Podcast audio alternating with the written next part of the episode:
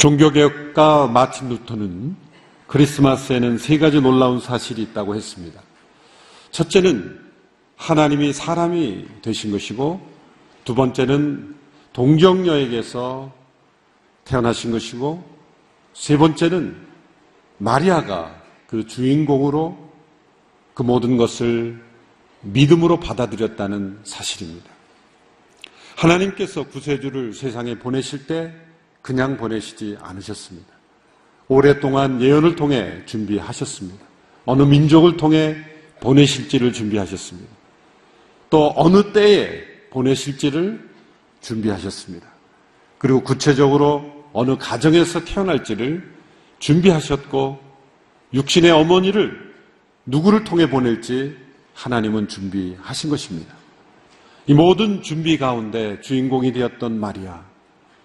그는 다윗의 후손이며 동시에 한 가난한 가정의 여인이었지만 세상에 알려지지 않은 한 평범한 그 여인을 통해 하나님은 구세주를 보내셨습니다.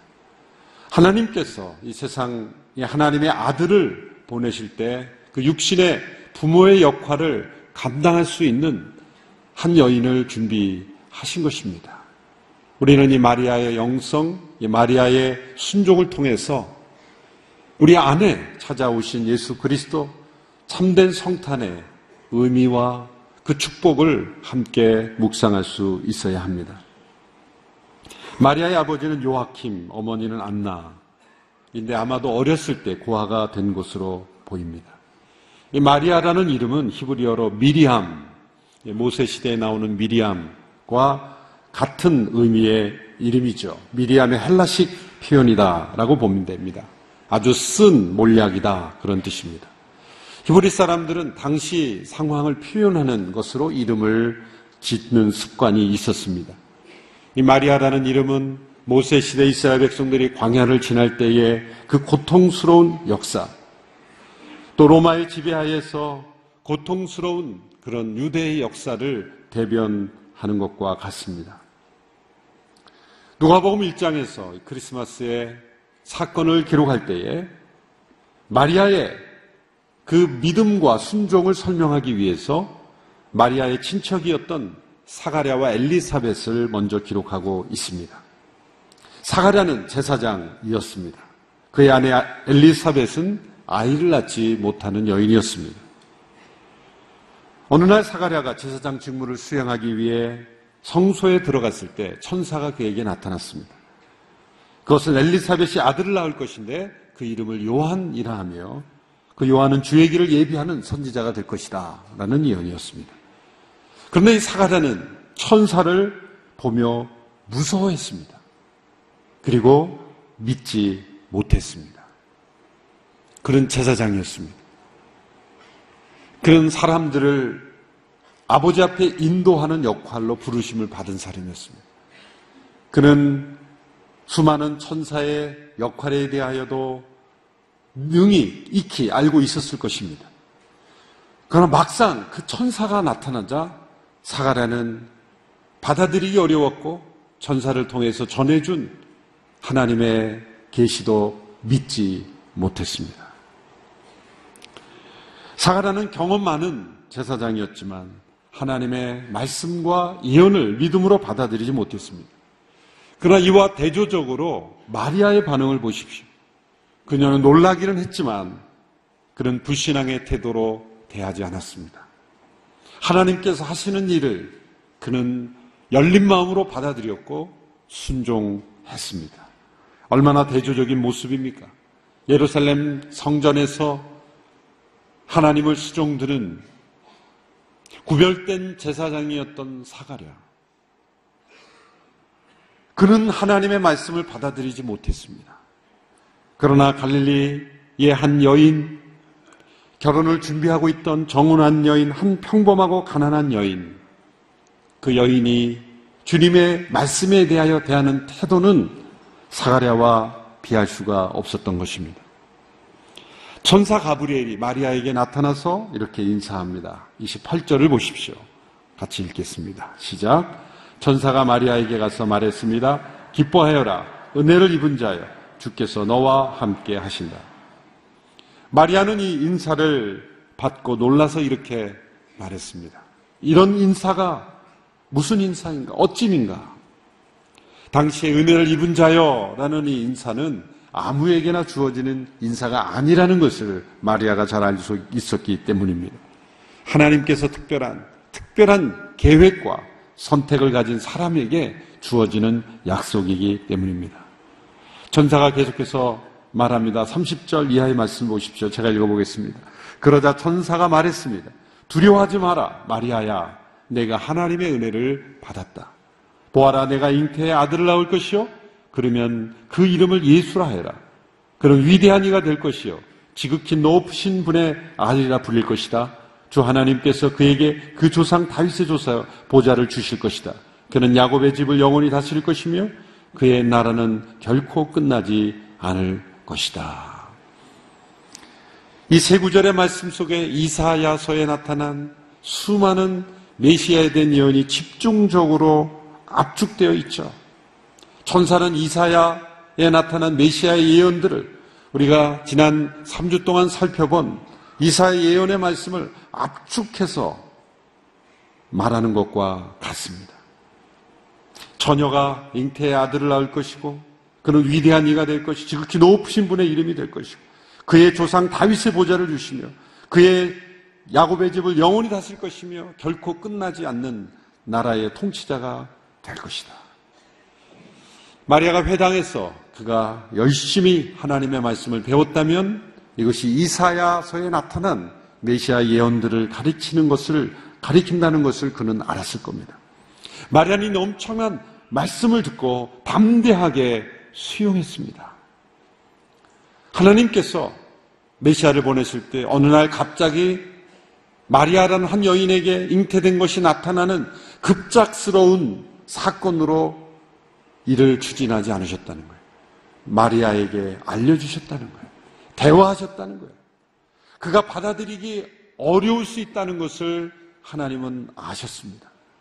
그래서 천사를 통해 그와 더불어 대화하신 것입니다. 마리아가 천사에게 이렇게 말합니다. 34절 있죠. 처녀인 제게 어떻게 이런 일이 있겠습니까? 어떻게 이런 일이 있겠습니까? 라는 말은 두 종류로 나눠지죠. 무슨 일을 하라고 할 때 그걸 어떻게 해요? 못해요.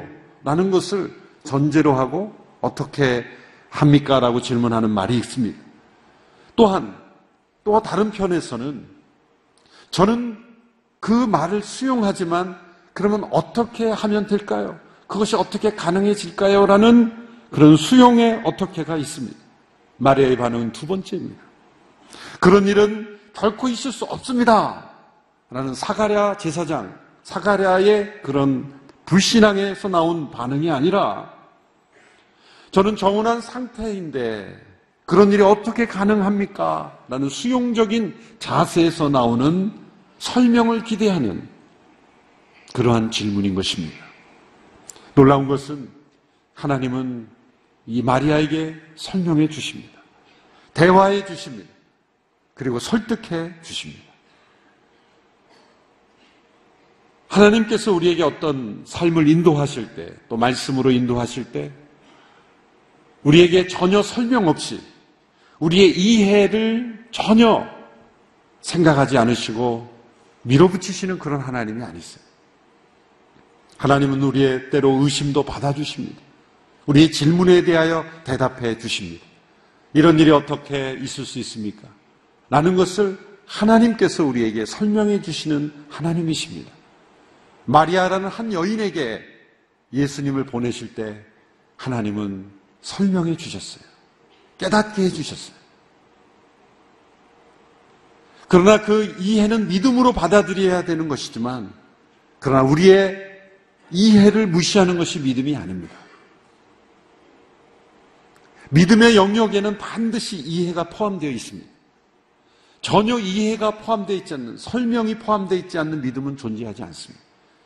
믿음에는 믿음의 내용이 있기 때문이죠. 무엇을 믿느냐? 우리의 믿음의 자세, 태도도 중요하지만 믿음의 내용 또한 중요한 것이죠. 열심히 믿습니다. 그런데 무엇을 믿으십니까? 로 말하면 그냥 머리를 북북 긁으면서 글쎄요. 그냥 열심히 믿으려고 합니다. 무엇을 믿으십니까? 그래서 열심히 믿는다니까요.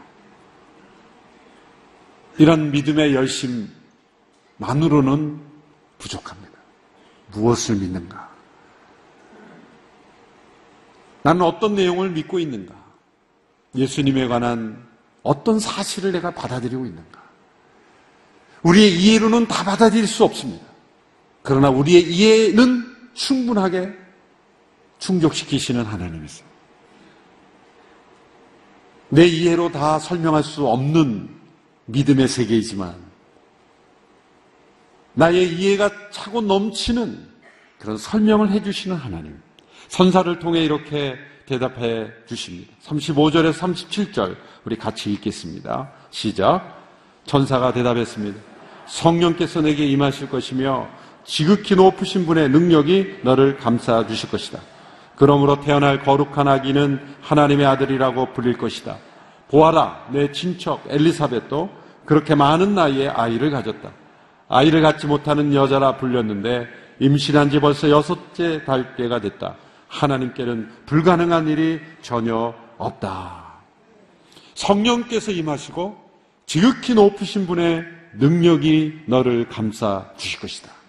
하나님께는 불가능한 일이 전혀 없다. 우리가 머리로는 지식으로는 다 받아들입니다. 전능하신 하나님께는 능치 못할 일이 없다는 것을 압니다. 그러나 나의 삶 속에서 전능하신 하나님의 능력이 요구되는 일이 벌어지면 그것은 잘 믿으려 하지 않습니다. 전능하신 하나님께서 나의 삶 속에 임하시면 불가능한 일이 가능으로 변하는 일이 일어난다는 것을 받아들이지 못하는 것이죠. 마리아가 해야 될 일은 무엇입니까? 믿음으로 받아들이면 성령의 능력이 임할 것이고 지극히 높으신 이의 능력이 이를 가능하게 할 것이다. 전능하신 분의 능력이 임함으로 일이 일어난다는 것을 알려주셨습니다. 그런데 이 마리아의 믿음을 돕기 위해서 하나님은 오랫동안 역사를 통해서 준비해 오셨죠. 구약에 보면은 아이를 낳지 못하는 여인 가운데 하나님의 전능하신 능력으로 아이를 낳는 사례들이 있었죠. 대표적인 것이 누구입니까? 구약의 아브라함과 사라. 그 부부는 나이 들어 아이를 낳지 못하는 그런 상태에 있었던 부부예요. 하나님께서 그들을 부르셔서 이삭이라는 전능하신 하나님의 능력으로 태어난 약속의 자녀를 주셨지 않습니까? 구약의 한나, 사무엘의 어머니였던 한나도 아이를 낳지 못했습니다. 의학적으로는 아이를 낳을 수 없는 그런 상태에 있었던 사람이 또한 사가라와 엘리사벳이라는 여인이었습니다. 예수님의 사촌이었죠. 마리아의 친척이었습니다. 가장 가까이는 엘리사벳서부터 시작해서 한나, 사라에 이르기까지 왜 여인들의 삶 속에서 아이를 낳지 못하는 여인들이 낳게 되는 일이 왜 일어났겠습니까? 이 모든 역사의 증거들이 바로 마리아의 믿음을 도와주기 위해서입니다. 마리아에게 이 천사가 하나님의 계시를 전해 주었을 때 아브라함과 사라의 이야기가 단지 과거의 역사 속의 동화 같은 신화 같은 이야기가 아니라 하나님의 전능하신 능력으로 된 것이고 한나가 사무엘을 낳은 것도 하나님의 전능하신 능력으로 된 것이고 진족 엘리사벳이 지금 아이를 가진 것도 하나님의 전능하신 능력으로 된 것이다. 그리고 그 엘리사벳은 벌써 여섯째 달이 되었다. 여섯째 달이 되었을 때 마리아는 엘리사벳에게 뛰어가죠. 그리고 그 엘리사벳의 그 임신한 것을 확인하죠. 그때 그 엘리사벳 뱃속에 있던 세례 요한이 뛰놀았다 그랬죠. 세례 요한은 출생부터 예수님의 출생을 준비한 세례 요한이었습니다. 그 사람의 출생 자체도 주의 길을 예비하는 자가 되었죠. 마리아가 천사에게 이것이 어떻게 가능한지를 설명해 주고 그 가능했던 예들을 설명해 주시는 이 자상하신 하나님. 우리가 이해하지 못하는 것을 이해시켜 주시고 받아들이기 어려운 문제를 아시고 역사 속에 미리 수많은 그런 사례들을 준비해 주심으로 마리아의 믿음을 도와주신 것이죠. 성경을 우리가 읽고 묵상하는 까닭은 여기에 있는 것입니다. 전능하신 하나님의 능력이 오늘 이 시대에도 역사하고 계신데 그것을 믿지 못하는 저희들을 믿게 하시는 거예요. 의지하게 하시는 거예요. 성경에 나타난 수많은 사례들이 우리의 믿음을 도와주기 위해서 기록된 책입니다. 마리아가 천사가 이렇게 대답합니다. 38절의 말씀 우리 같이 읽겠습니다. 시작. 그러자 마리아가 대답했습니다. 보십시오. 저는 주의 종입니다. 당신의 말씀대로 제게 이루어지기를 원합니다. 그러자 천사가 마리아에게서 떠나갔습니다. 얼마나 담대하고 순종의 믿음입니까? 저는 주의 종입니다. 말씀대로 내게 이루어지기를 원합니다. 이 대답을 한 단어로 표현하면 아멘이죠. 아멘이란 진실로 그렇게 이루어지기를 원합니다. 예수님께서 내가 진실로 진실로 내게 이르노니 그럴 때 오늘 보면 아멘 아멘 그러고 말씀하시다. 진실로 그렇게 이루어지는 말씀. 우리가 하나님의 말씀에 아멘 할 때 그 아멘의 믿음은 마리아에게 동정역에서 한 생명이 태어나는 기적이 일어나는 것 같은 기적이 그 아멘을 통해 나타난다는 거예요. 우리의 아멘의 진실된 아멘일 때는 전능자의 능력이 우리의 삶 속에 임하는 역사가 나타난다는 거예요. 아멘이 그토록 소중한 거예요. 아무리 메시아의 출생으로이라고 하지만 처녀로서 임신을 한다는 것은 받아들이기 어렵습니다. 정혼한 요셉이 믿음으로 받아들여주지 않으면 돌에 맞아 죽을 수도 있는 일입니다. 참 요셉도 위대하죠. 요셉이라는 측면에서 살펴봐야 돼요. 하용조 목사님이 연예인교회를 목회하실 때 처녀가 잉태해 아이를 낳는다는 이 사실을 오후 성경 공부 때 가르치셨다는 거예요.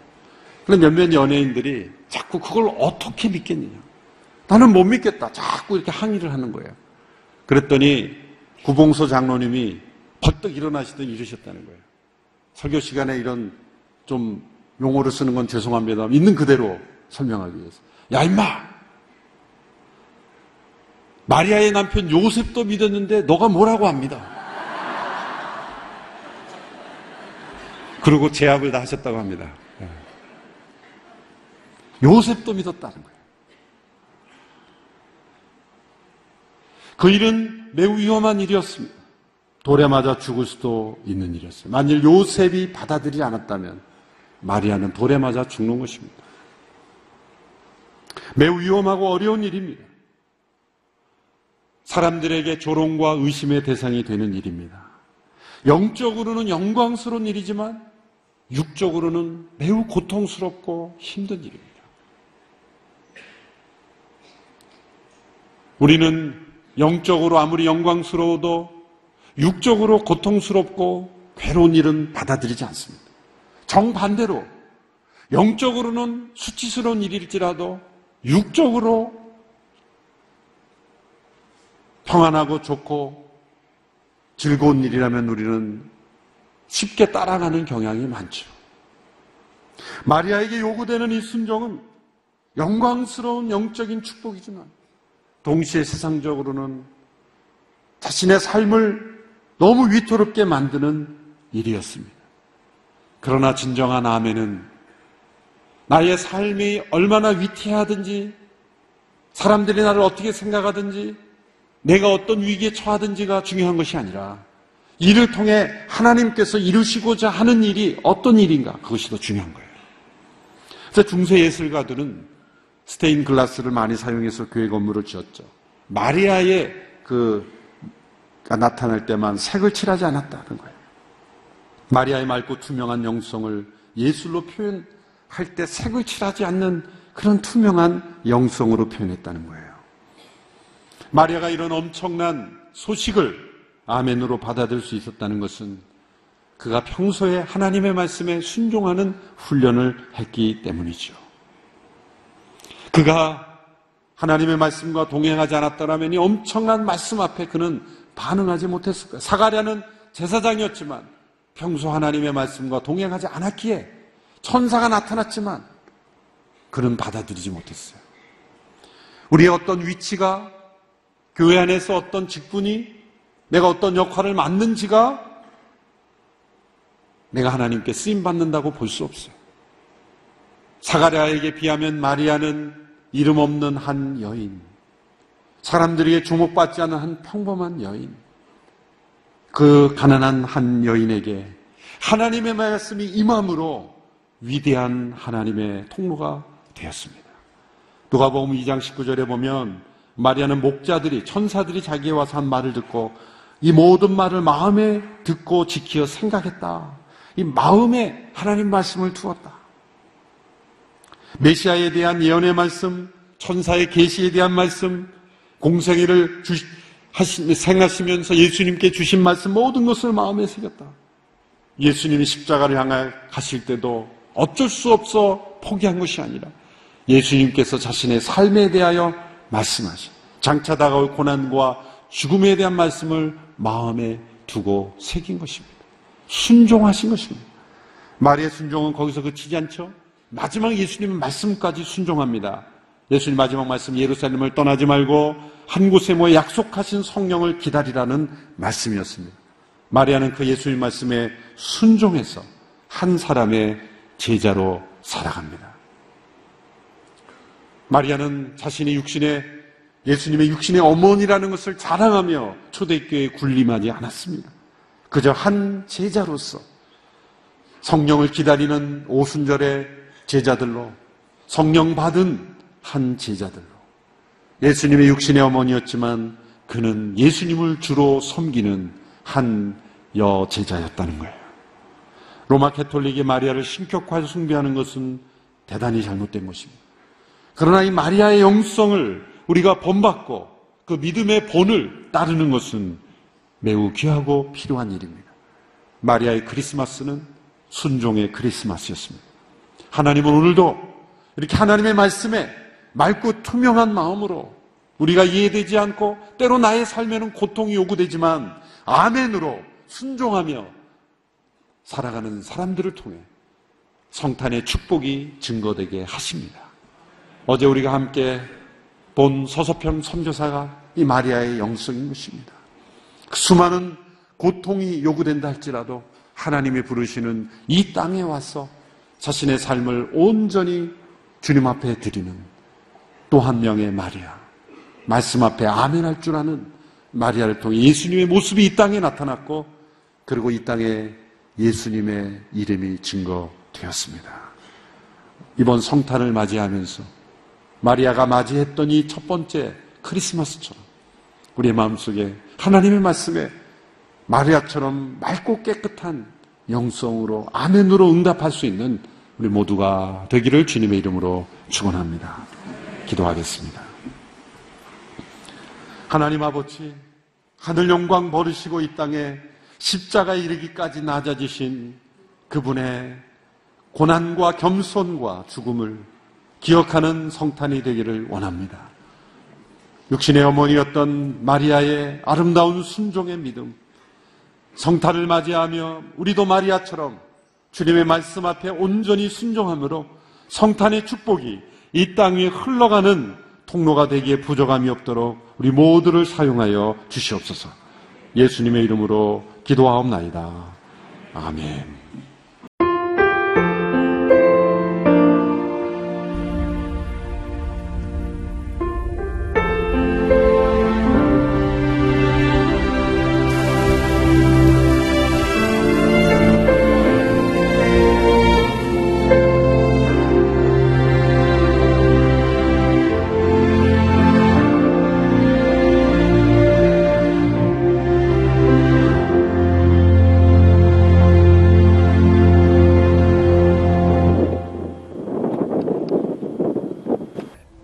출근을 해서 일을 시작하려고 하는 그런 순간이었는데 전화가 왔더라고요.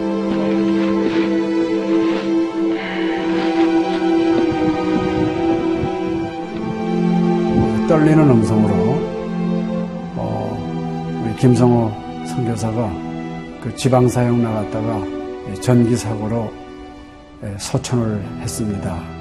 안 보이죠? 앞이 안 보이고 캄캄하고 막 하나님께 항의하는 기도만 나오더라고요. 하나님 이럴 수가 있습니까?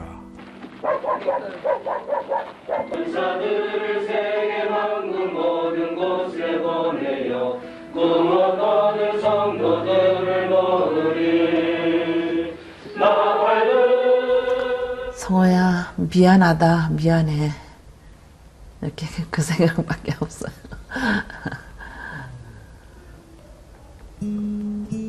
잘못해준 거에 대해서 미안해요 그냥 예. 잘해줄 거 이렇게 빨리 갈 줄 알았으면 좀 더 잘해줄 걸. 아이고, 내가 죽였구나. 내가 아들을 죽였구나.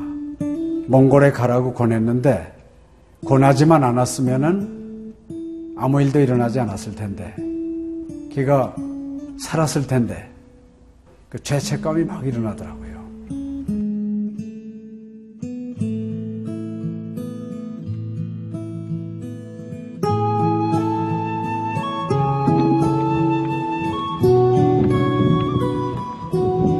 김성호 아들은 네, 네가 보낸 것이 아니라 내가 보냈다. 하나님께서 아들을 보내셨다고 하는 그런 음성으로 저에게 들려지는.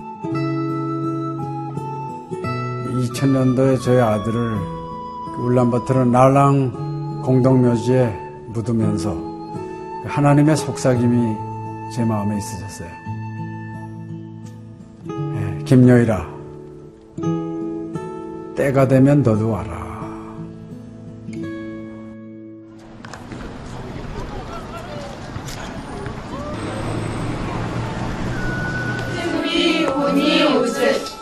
허연 머니 눈과 비키 눈 이제는 여러분들은 새로운 시점을 해요. 아다 다 먹기 싫을 때 봤어. 그걸 확실히 내가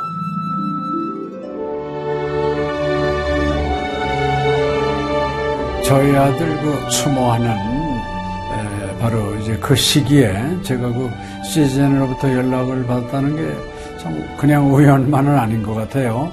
이 선교 현장에 그 교육 프로그램이 많이 빈약하기 때문에 TV 프로그램 같은 걸 통해서 그 조금 부족한 부분을 좀 보충했으면 하는 그런 생각을 늘 가지고 있었는데, 아유, 너무 참 좋다는 걸 느꼈습니다. 어, 하나님께서 또 저희 가정에 또 우리 제 사역지에 주시는 좋은 선물이 아닌가, 저는 그런 생각을 좀 하게 되었습니다. одоо Монгол болохоор нэг яг христчсэн нэвтрүүлэг гэх юм бол нэг их байдаггүй. М, Тэр ганцхан зөвлөг ганцхан байдаг болохоор тэр нь ч гэсэндээ сая христнийг ингээд сайн үзүүлч ч юм уу тэ христийг яг шууд ингээд амжуулах ямарч боломжгүй байдаг учраас ярьж сонсож чадахгүй гэсэн мэд хүн бас англи сурангаа судаан сурж байгаа учраас а тэрийг бас сонсоод ингэж унших бэлтгэл хийж байгаа даа талхал талхалтай нэт зүгээр ингээд нэвтрүүлэг гараагүй штэ тэгээд өхөө яа христчэн бусад орнууд маань яаж мөргөл өрөвт юм өөр бас тхэн хүмүүс ямар хөө байдлаар хүлээж авд ийм хөө байдлуудыг хүлээж авдаг байгаа юм. Монгол ирсэн СЖН-д нэвтрүүлгийнхаа даа тэгээ баярлаа. Тэгээ үнэхээр их баярлаа. Тэгээ амжилт хүсье аа. Амжилт. Сургууль дээр ин телевизийг бидлсэн баярлаа. Маш гоё. хайртай шүү. 사랑해요. 감사합니다. CGN.